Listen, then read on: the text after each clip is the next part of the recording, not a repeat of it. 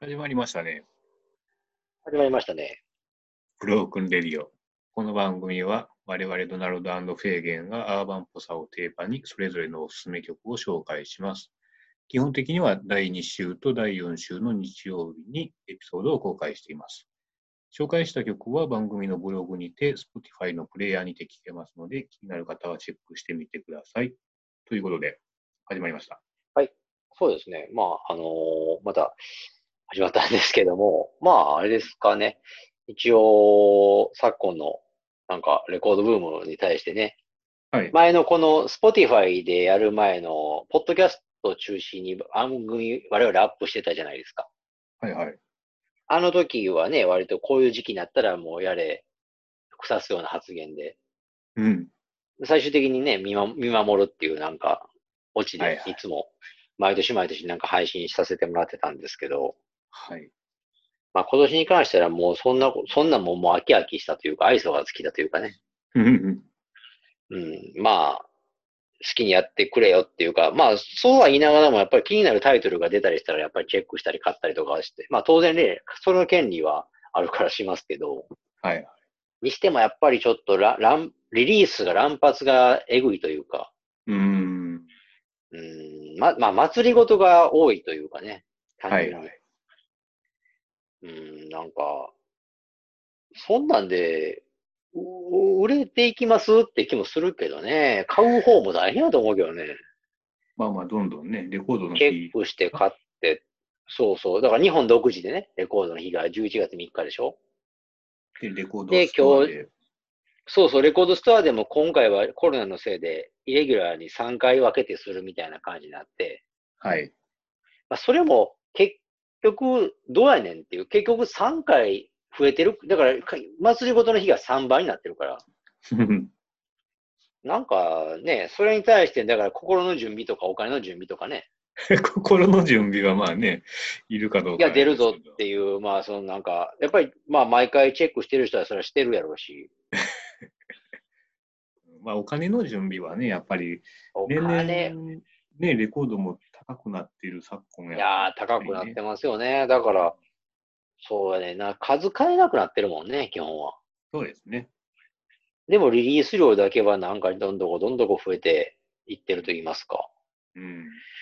うーん、まあ、海外はともかく、あくまで日本国内に限った話をね、すれば、うん。全然、あれやけどね、レコード屋とかもそんな賑わってるように見えへんけどね。東京のほんまにごく一部だけじゃっていう気がもうずっと前からしてるんですけどね。うん。それでさえもなんか危ないっていう気もするけど。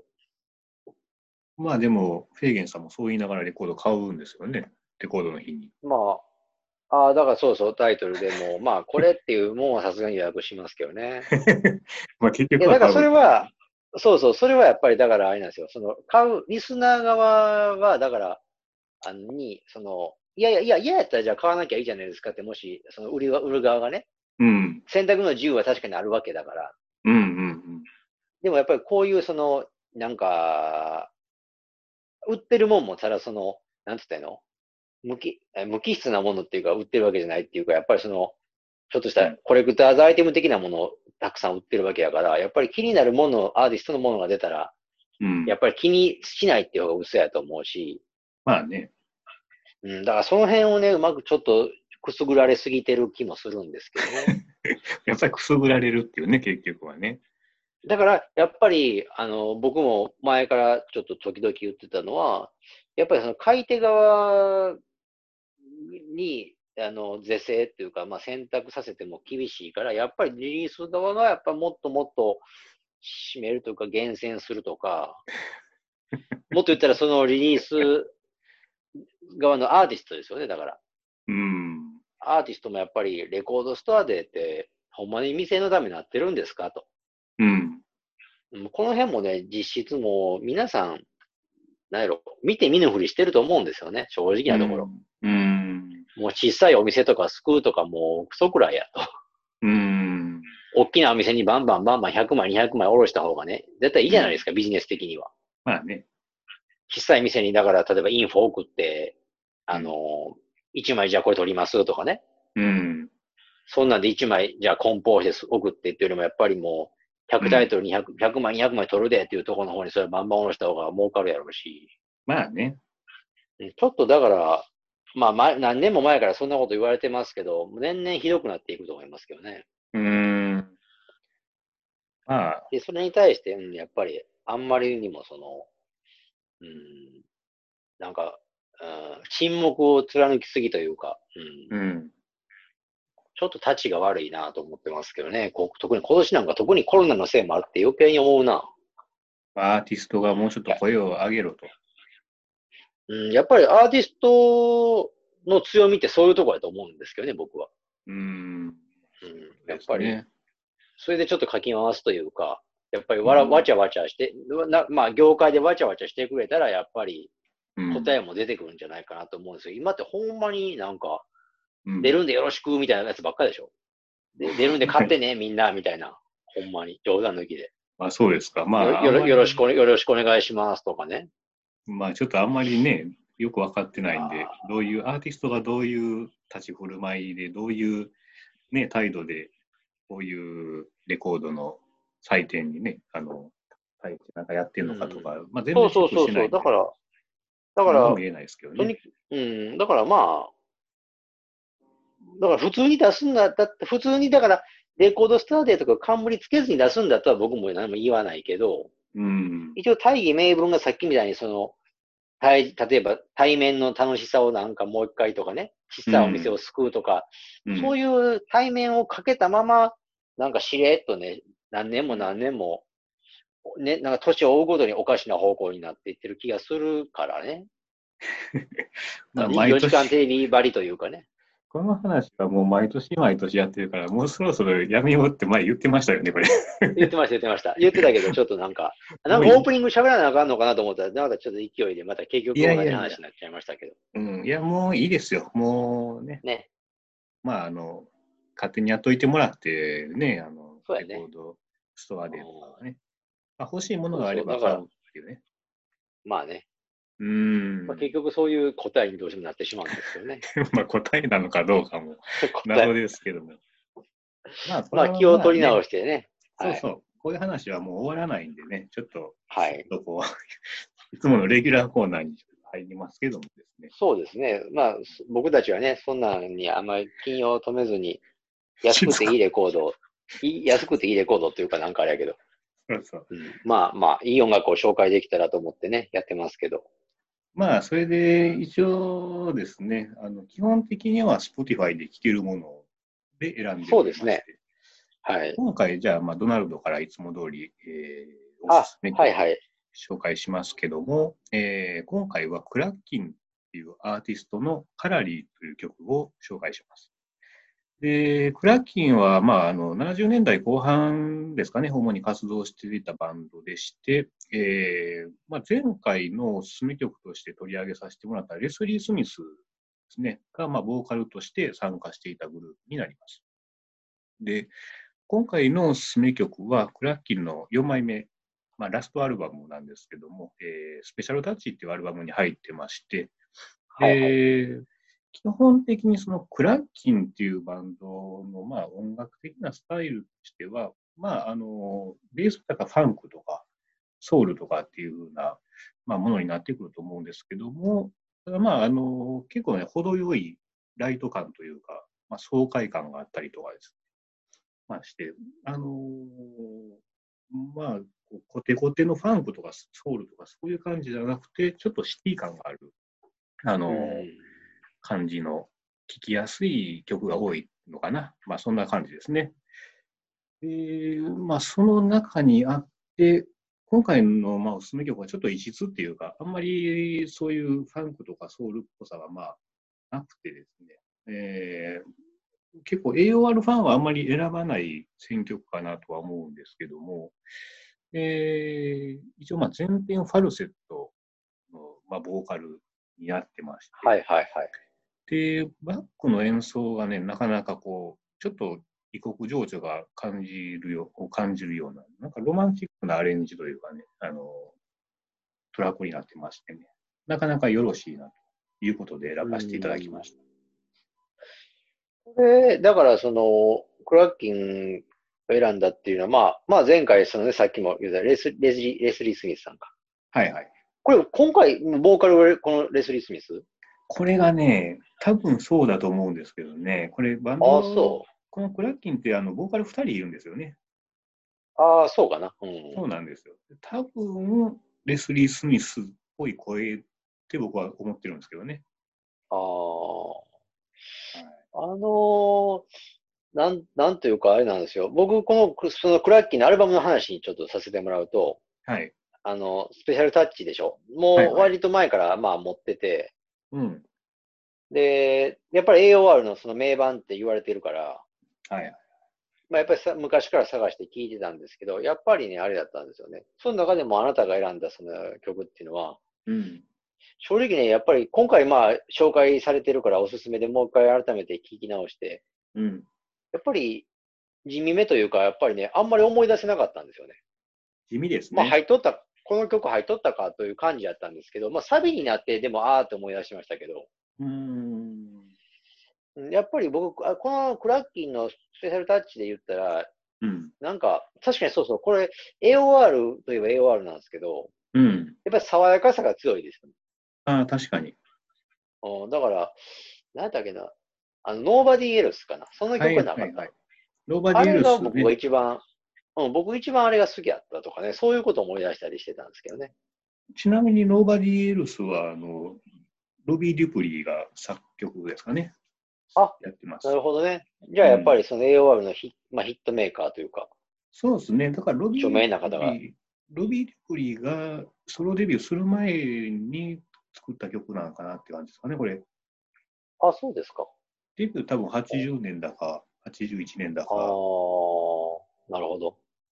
まあ、あの、結構多分クラッキンとロビー・デュプリーちょっと仲いいのかもしれないんですけど、その、ロビー・デュプリーのファーストアルバムは、クラッキンのベースとドラムがプロデュースしてるんですよね。ああ、なるほどな。うん。結構つながりがあるなっていう感じですよね。なるほど、なるほど。なんか、あれなんですよね。その、でもね、クラッキンって、だからその4枚目で最後のアルバム出したよね。だから、いその前が当然あるんですけど、うん。1枚目かな？なんか、うん。うーん、その辺が確かに多少良かった。まあ持ってないんですけど、でもけ、なんかどっかで聞いて良かった気もするなとかね。うーん。うん。でもまあ当然、なんか文脈的というかガイド本的に取り上げられるのはやっぱり、その4枚目が多いですよね。あ今回のこのスペシャルタッチね。うん、そうそうそうそう。それがスペシャルタッチが多いですよ。だからね、まあ、結構ライトスムースっていうかね、なんかああ、あのーそうやね。ね、聞きやすいソウル感、パンク感ありって、まあそう、そうそう。なんせね、なんせ清涼感が強いんですよ。そうですね。ジャケットもすごい清涼感あるでしょ、それ。ね、青っぽい空にね、なぜか枕そうがそうそう。あしらわれた。それ、だからね、まあ、なんか、AOR とかの中では、割といいジャケットですよね。うんうんうん。あの、なんかダサいのあるじゃないですか、AOR って割と。多いですね。それに比べたらねけ結構いスマートというか、なんかね、うん、確かにそれは思いますね。ジャケットの色もまあ青が貴重なんで、ちょっと爽やかっちゃ爽やかなんですけどね。そうそうそうそうそうそう、なんかほんまに。まあ、ちなみにね、このカラリーっていうのはね、なんかどうも歌詞とか見てると地名らしいんですよね。ああ、そうなんや。で、まあ、Google で一回じゃあと思って検索してみたら、なんかインドにね、カラリーっていうこの、まあ、場所は一応引っかかるのは引っかかったんですけど、だまあ、そこのことを歌ってるのかどうかもちょっとわからないんですけどね。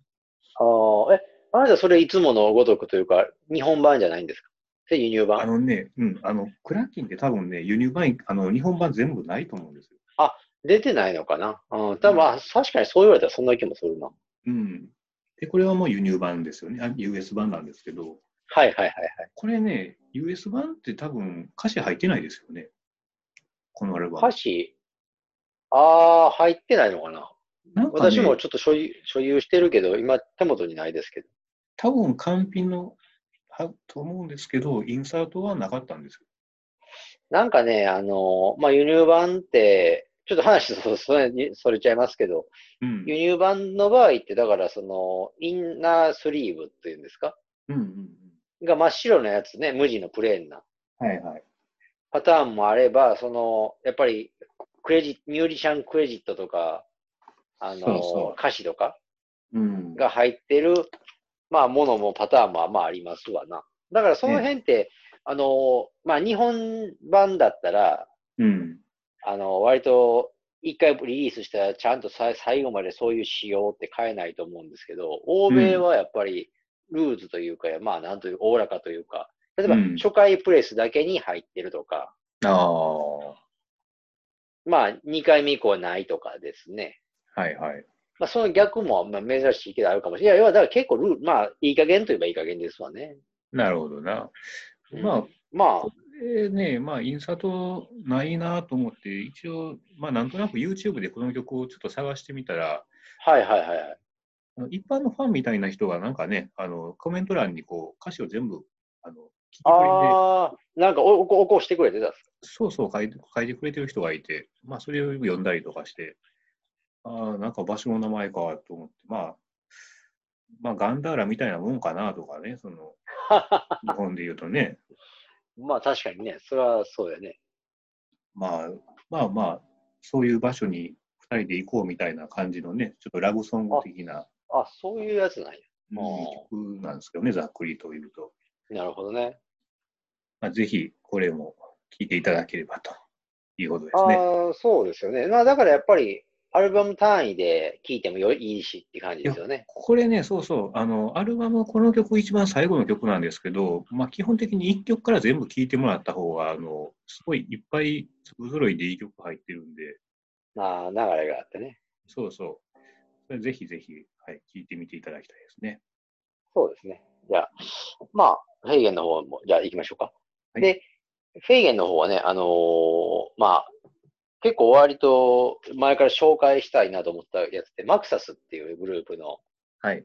あのーアルバムで知って、この中から、まあ、一曲、どれかな、で、これも本当に悩みに悩んだんですけど、まあ、他のなんかメディアというか、他の人があんま選ばないようなやつでっていうことで、一番アルバムのラストのね、はい Where Are You? Where Are You? か。はいはいはい。うん、これを紹介させてもらおうと思ってね。うん。まあ、なんか、思ったんですけど、これきっかけが何かっていうと、あれなんですよ。うん実はね、ちょっと伏線もあって、本当は前回はトトを紹介したでしょ。はい。トトを紹介して、やっぱりトトつながりみたいなんで、うん別の人をじ、別のやつをちょっと実は紹介したかったんですけど、うん。うん。これがね、あの、スポティファイに残念ながらないんですよね。まあそういうパターンですわ。なスポティファイにないパターンでドロップというね。ありますな。だから、あの、これね、実はでもそれでもやっぱり紹介したかったというか、まあ名前だけ言っちゃってもしょういいだろうってことで、あの、ジョセフ・ウィリアムスっていう人のを紹介したかったです、本当は。ほうほうほこれちょっと今実はドランスさんにも見せてま見せてますけど、ジャケットがね、う。はいはいはいこのジョセフ・ウィリアムスっていうね、はい。はいはいはい。この人のソロアルバム、あの、ファーストソロって言われてるんかな。あの、82年ぐらいに出した、あの、セームタイトルのがあるんですけど、これがまあ良くて、うん。で、こっからまあ、いぜひ一曲ってトトと繋がってるしいいかなと自分なりに思ってたんですけど、はいはい。Spotify に載ってなくて、でもね、厳密に言うとこれ知ってる方いると思うんですけど、ジョセフ・ウィリアムスって、うん。あの、しっかり体制されてるんで、ジョセフ・ウィリアムス自体は出てくるんですよ。おーでもこのアルバムが出てこないんですよ。あ、なるほどね。そういうパターンですわ。うんと、これはトトとの関係を説明いただあくと。そうですね。トト、そう。あの、ジョセフ・ウィリアムスはね、ボーカリストなんですけど、トトに後から入ってますね、だから。うーん、二代目とか？だから、いや、もうちょっと後かな、3代目ぐらいかな。あのートトって割とボーカルとかも変わったりするから。はいはい。うんでもね、やっぱり、あの、まあ、僕もウィキウィキペディアとかちょっと調べてみたら、やっぱり評価高いみたいで、トトファンの中でも評、まあ、歴代の中でも、そのいい、いいボーカリストって評価されてるみたいでね。うん。だからその辺もあって、ちょっとあのーまあ、いそのトト時代のボーカルって実は正直言って聞いたことはなかったんですけど、まあ、はい。あの、このアルバム自身は僕も非常に気に入ってたんでね、ぜひと思って思ってたんですけどね。なるほどね。うん、そういう伏線があって、まあ、あの、まあ、ジョセフ・ウィリアムスに関してはね、もう全然、この番組だけじゃなくて、他に有名な人、結局大成した有名な人なんで、うーん。ガンガン調べていただければいいと思うんですけどね。まあ、ちょっとこう、80年代後半ぐらいからって感じなんですかね、トトに入ったのは。そうですな。うん、そうです、そうです。86年って書いてますね。そうそういう時代の人ですね。そうですね。なるほど。あとまあ、まあ、ちなみに全く余談ですけど、このジョセフ・ウィリアムスのお父さんが確かアンディ・ウィリアムスかね。あ、そうなんですか。あの、だからサントラの大家ですよね。はいはい。あ、あの、未知との遭。遇とか。はいはい。あ、そうなんですか。そんな。だめちゃめちゃサラブレッド、サラブレッドなんですけどね。だかあ、そういうことですね。らはい。そんなこともあってね。まあ、こういう人も紹介したいんですけど、そういうちょっとないという、紆余曲折を経てのマクサスになるんですけど、はい。まあ、といってもね、これマクサスも実は、あの、うんトトつながりというか、ほう。まあ、トトと比較されとったんですよ、要はね。あ、そうなんですか。まあ、特に日本だけかもしれませんけど、ね、ひょっとしたらこれは。これは81年の作品みたいですね。そうですね、81年に出てるんですけど、あのートトのファーストと同じ年ということになるんいや、ですね。ファーストは70、あトトはもっと古いですよ。76年だかあ、そんな古かったでら。したっけ？76年か7年か、ああの、だから3、4年ラグはありますよ。うーん。だから、あの、まあ、トトと、あの、比較される理由って多分ね、あの、うんミュージシャン全員がむちゃくちゃ凄腕っていうこととかでうーん。あの比べられたと思うんですけど、はいはい。うん。で、まあ、これ、グループのことを言っちゃうと、残念ながらこの1枚でもう解散と。うーん。はっきり言って短命、一発でまあ短命に終わってるんですけどね。まあそれは、ちょっとどういう理由か、まあ成功しなかったからなのか、メンバーのね、なんか音楽性の違いなのかちょっと謎ですけど、まあ1枚しか残さんかったということで、うん。でもこの1枚がね、非常にやっぱりいいんですよね。まあ本当にいいというか、まあ AOR として語ってもいい。あの、一応ボーカル、10全アルバムは9曲で、うんあの、でも全部にボーカル入ってるんですよね。はいはいはい。だからやっぱり AOR になるんかなと。これフュージョンとして評価する人もいてるというかね。フュージョンクラシックみたいな感じで、日本でも確か。だからね、これ、大昔、大昔ですけど、CD 化されて、初 CD 化されたんですけど、うん。その時も日本だけあったんです、確か CD 化された。あ、そうですか。まあ、そんだけだからニーズが日本ではあったということですよね。うーん。まあだ確かにそんなこともあって。今回のこのおすすめ曲のね、Where Were You? この曲もまあ、イントロからかなりフュージョンのね、匂そいうが。そうそうそう。やっぱりあのーうんなんていうか、あの、プログレも匂わせるでしょ。割とうんあの、ドラマチックな展開というか、あのーうん。まあ、ジャズロックみたいなね。そうそうそうそう、特にその、なんていうか、あのー歌い終わった後のその、最後エンディングなんか結構盛り上がっていく感じはいはいはいはい。楽器がみんななんか一丸となって。うんうんうん。で、まあ、だからアルバムのラストっていうのを飾るのもまあ確かにふさわしいし、はいはい。うん、なんかそういうテクニック見せつけ感もありみたいな感じで、うん。まあ結構僕好きなんですよね。まあでもまあ、まあ、でもあれかな、うん、マークサスのアルバム全部いいですからね。全部いいんですけど、まあ、あえて紹介するなって感じで、あえてこれになってるだけで、だけなんですよね。あ、曲、曲ですか？うんそうです、そうです。他の曲もみんな好きなんですけど、うんうん。あなたでもあれでしょ？なんか、一応マークサス僕が言う前から聞いたことあったんでしょ、まあ、やっぱりね、一応 AOR 勉強中の身としては。ああね、で、改めてどどうですかね？まあ、なんかね、やっぱロック色がちょっと強めの AOR っていうのかな？ああ、確かにね。なんていうかね、だから AOR っていうまた範囲が、こう、どこまで行くんかなっていうぐらいちょっとロックっぽさは強いのかなっていう感じですね。ああ、で確かに例ね。まあ、例えば、あの、トトとかだったら、まあ、曲によっては確かにポップロックみたいなロックな曲もあったりとかするんですけど、まあ、その中に、ああいうジョージー・ポージーとか、なんか、ああ、ありますわね。はねい。ディスコっぽかったり、ちょっとしたソウル感もあったりとかっていうのがあるんで、ああ、AOR ってまあそういう幅広い感じだよなって思うんですけど、マクサスはね、まあ言ったらソウル感とかは期待したらダメです。ああ、それはあるな。やっぱり、あの、ロックグループというか、まそうですね。あ、うん、あれですもんね。サックスとか鳴り物が入ってないもんね。ないないないない。だからもう本当んだだからもう基本的にみあのバンドでやってるって感じやもんね。うん。まあ、そういうのとかね、あのーまあ、ジャズロックよりの、まあ、フュージョンとか、そういうの好きだったら、まあ、かなりハマるんじゃねえのかなっていう感じですよね。そうですね。うんうんだから、僕もやっぱり、そうだな。あんまりだからその、そうやな、きうんまあ、サックスとか入ってへんなとは確か思ったんですけど、まあそれだけでね、あやっぱアーバン、アーバンを構成しているのはそれだけじゃないよっていうこともね、言いたかったしうんこれも一つのアーバンやというね。まあ確かにそうそうそうそう。結構いいんでね、ほんまに。で、あと、あれですよね、クラうんこれクレジット見てて思ったんですけどね、クラッキーのさっきのスペシャルタッチあったじゃないですか。うん。あれね、プロデューサーのって誰ですか？マイケル・オマーディアンですか？そうなんですよ。同じなんです。あ、ねこれそうだよね。僕もだからこれ、今日見ながら思ってて、おなあクラッキーと同じちゃうかと思ってね。いや、だから僕逆に。まあ僕がいつものように、あの、まあ、事前の打ち合わせでね、まあ、クラッキーのこのアルバムで行きますよっていう話をしてたんで、なんか合わせてきたのかなと思ったんですけど。それはね、ほんま偶然ですね。全く僕も。僕もクラッキーのアルバム持ってますけど、うん。さすがにそれは思わなかったですね。ああ、いやいや、あそうですか。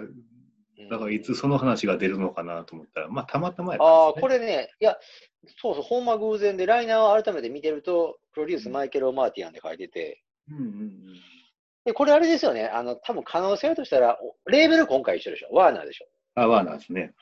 だから、だから、だからそういう意味で、レーベルのプロデューサーというか、ああ、なるほどね。うーん、これね、そういうことかなと思って。そうそう、確かにね。まあ、レーベルで言うと、なんかこのマクサスのアルバムってもともと A&M から出る予定だったみたいなね、そういう話もあったみたいですよ。そうなんや。これはでも A&M からは出なくてよかったですよ なんかまあ、ね。よかったですよ。よねってあれなんですけど。だどの立場で言ってる感じまあなんか、わいや、僕、これワーナー出たっていう時に、まあ、いかにもワーナーらしいなと思ってね。ちょっと A&M 差はないですよね。まあ、特にこの時代っていううんま。あね。そうそうそうそう。ちなみにね、まあ、全然こう、アルバムのテイストっていうか、バンドのテイストも、マクサスとクラッキンって、まあ、AOR の中で言うと、まあ、正反対というかね、結構全然違うああ、確かにね。ンド違う違う。で、またこのね、マイケル・オマーティアンって、あの、クリストファー・クロスの、あの、あデビューアルバムも、そうやねプロデュースはいはい。してたりとかね、まあ、そういうのも追っかけると意外と面白い。だからやっぱり、今回はほんまに AOR 人脈結構強しというか、有名どころがね、なんだかんだやっぱ絡んできますよね。ね当え。う然、クラッキンの方も、まあ、いつものようにね、ジェイ・グレードンが絡んでますしね。ああ、そうやね。で、これ、マクサスの方なんかもやっぱりトミー・ファンダーバーグが入ってますからね。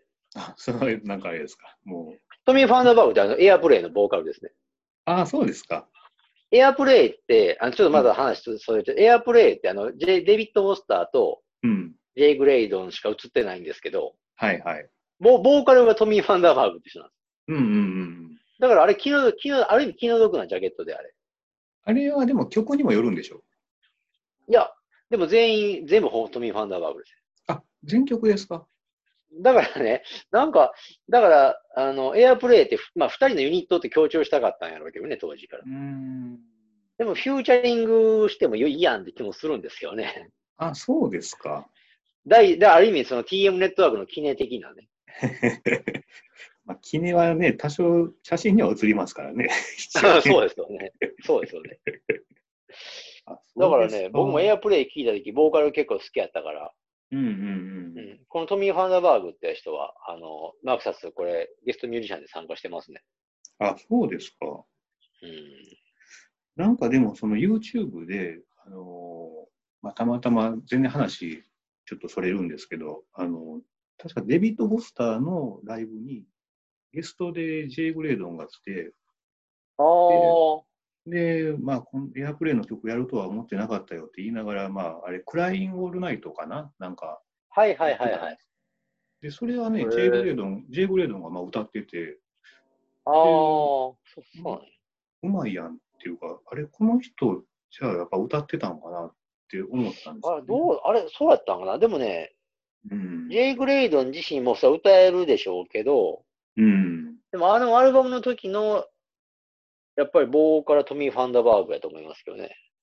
なんかね、そうそう、その、違う人がボーカルっていうのは、まあ、名前、そのトミーさんの名前覚えてなかったから、ちょっとピンとこなかったんですけど、なんか、まあ、もともとは、その、ジェイ・グレードンが歌うっていうことで、まあ、やってたけども、まあ、なんかハイトーンかな？ハイトーンボイスが欲しあはいはいいっていうことで、そのトミーさんをね、あの、まあ、オーディション、オーディションで選んだみたいなことみたいですけど、ああのね、ファンダー、ファンダーバークは、ファンダーバークは6曲でリードを取りっていうちょっとものの本にね、今、見てみると書いてますね。ああ、そうか。あう、んちなみに僕もちょっと今、ガサゴソ、あの、ちょっと席を離れて、あの、あエアプレイのアルバムが近くにあったんで、あ、はいはい。でも。でもこれあれですね、エアプレイ、あの、見て、改めてショックっていうか、トミー・ファンダーバーグはやっぱりね、あの、ちゃんとメンバーとして入ってますね。じゃあ、なおさら写真出したらやって気もしますけどね。ほんまですね。これ、あの、ここに入ってますね。名前だけは入ってるだろう。そうそう、裏ジャケットですけど、エアプレイ、ジェイ・グレイドン、デビッド・フォスタートミー・ファンダーバーグで3人になってますね、ちゃんと。あそうですか。それはよ、これ良くないな。うーん、もうほぼね、大半歌ってるのにっていうね。そうやね。まあそんなこんなでマクサスに話戻すという。というか、もう時間も時間なんであれなんですけど、で最後に小ネタなんですけど、マクサス選んだもう一個の理由というか、僕がマクサスを知るきっかけになった話をね、最後にさせてもらうんですけど、はいまあこれやっぱりそうかって思うかもしれませんけどね、あの、やっぱり門松なんですよね。すべて、ね。これあの、まああなたも知ってるでしょ？ジャケットが似てるっていうの、これ。ああ、そうね。これあとこれで。なるほどね。あ、いや、今気づきましたわ。確かに。あ、そう、うんあーこれ僕気づいてると思ってましたね。これはアルバムは何ですか？ちなみに。これ、これティーズ12インチですよ。ティーズ12日ね。いや、これラジオ門なんで、あの、松のか門松のね。門松ラジオ、ラジオなんでちゃんとあの、言ってください。あ、そうかそうか。ああれ、門松のティーズ12インチズっていうあの、門松の12インチシングルを集めたアルバムが出てるんですけど、これもまあ当然僕好きやったんで、で、これとそっくりやんって、これ見たときにやっぱり思ったわけですよ。アートワークね。これ絶対門松あの拝借しとると。確かに。だから余計に、余計に聞きたくなって聞いたらあの内容でしょ。あ、これも間違いないなと。でもそういうこときっかけで、だから門松を知ったおかげでこれを知れ知れたっても言えるわけであって、なるほどね。感謝してますよね、やっぱ門松さんね。いや、まあ、そのジャケットのシャアートワークで、あっていうことですよね。そうそうそうそう。あ、これ絶対なんかあある、何かあると思いましたね。別にじゃあ、マクサスいいよとか、門松が言ってたとか、そういうことでもなくってこあと、ねで。ないんですけどね。でも門松絶対聞いてるやろうし、まあまあね。おそらく聞いてるでしょうしって感じで。なるほどね。うん。だからそういうこともあって、まあ知れたんですけどね。うーん。なるほど。はい。まあまあ、そんなこんな。でもあれですよね。なんか、あの、もう一個あの話続けると、あの、前回まで、いや、いや、あの、まだプレイリストの話。はいプレイリストは、あの、できたよっていう話をしておかないといけんでしょ。ああ、そういう話ね。まだそうマクサス。の話を続けるのいや、なマクサスの話はもう終わりですけどね。はい、はい。あの、前回、前回までで一応この、Spotify に、ちょっと Spotify でもアップしだしてから6回目になったんでしたっけ？うんうんうん。前回まででね。そうそそれをちょっとドナルドさんが、あの、お互い、あの、ひ出し合った曲を、あの、時系列で並べて、プレイリストとしてこさえてくれましたんで、これを聞いてもらうことはできますよね、皆さん。そうそうそうそう。これね、まあ、聞き方って、なんか探し方、聞き方ってなんかありましたっけ？ど、僕もまあ聞いたけど前。一応ね、まあ、Spotify やってる人しかまあ聞けないのか。まあ、あの、Spotify に入ってもらって、ブロークンレディオで検索かけてもらっても多分出てくると思うんですけども、ああ、なるほどね。あと、まあ、ブログにも、あの、埋め込んでますし、で、ちょっと前にツイッターかな、1週間ぐらい前にまあツイートはしてるんですけども、まあ、そのあたり見ていただければいいのかなって感じですね。ね、これが手前味噌ですけど、結構いいんですよね、ほんまにね。いやーね、興味、だだから僕もほんま正直興味本位で、あの、音質とかの、まあ、確認のためだけに聞いて、一通り聞いてみようかってぐらいやったんです、ほんまに動機としたら。音質でもこれがね、うん、これがやっぱり、音質ってまあ、もちろん Spotify の上げてるやつだからいいよね、当然。まあまあね。うんうん。まあそこはだから当然としても、なんか、やっぱり曲順がいいというかね、偶然的にも。まあ、並べただけなんですけどね、時系列に。そう。これがほんとびっくりで。あの、手前味噌ですけどよかったってことなんで、ぜひね、あの、今まで個別に聞いてきた人でもやっぱりこれを混ぜて聞いてもらったらどうなるかっていうのもね、そうそう。確かに。うん、楽しみにしてもらったらと思いますけどね。まあ今、まだね、やっぱりおうち時間も長い人もいると思うんで、そういう時のちょっと、うんお供とかにしていただければちょうどいいかなって感じそうですね。そうそうそう。そうそうそうそう。全くその通りで。だから、一応6回で一括りっていうことですから、今回からまた新たな、その、ショーが始まるというか、そうですね。また6回やったらまとめようかなとは思ってます、まとめようかな。はいはい。うんこれ、だからこの今回のクラッキンといいマクサスといいね。あの、うんあ、そうか。クラッキンもアルバムの最後の曲やってんな。だから。そうそうそうそうそうそう。だからさ、お互いが最後の曲を出し合うっていう、なんか、なんともなんかあれやな。しかもそれがプレイリストの最初におそらく入るであろうっていう、なんか、流れですよね、今、今で言ったら。そうそうそうそう。なかなか今回のプレイリストちょっと厳しめかもしれません まあどうなるかですね。地味になるか、ね。どうな、どうなるかですね。ね、この辺もちょっと楽しみにしていただけたらと思いますけどね。はい。じゃあまあ、業はい、そんなこんなで、ねはい、ま、まとめで、はい。えー、ツイッターやってます。えーアカウント名が全部小文字で、ブロークンレディオアンダーバー JP となってます。フォロー、リプライよろしくお願いします。まあ、それで、あの、フェーゲンだけなんですけど、あの、インスタグラムを、えーやっております。まあ、レコードジャケットのアップが中心ですが、ほぼ毎日やってますので、よろしくお願いします。えーこちらの ID が HK774111 になってますので、よろしくお願いします。はい。えーそれじゃあ、えーまた次回、えーお楽しみにということで。そうですね。はい。まだ、あ、あまだよろしくお願いします。ということで。はい。じゃあ、ドナルドでした。はい。フェーゲンでした。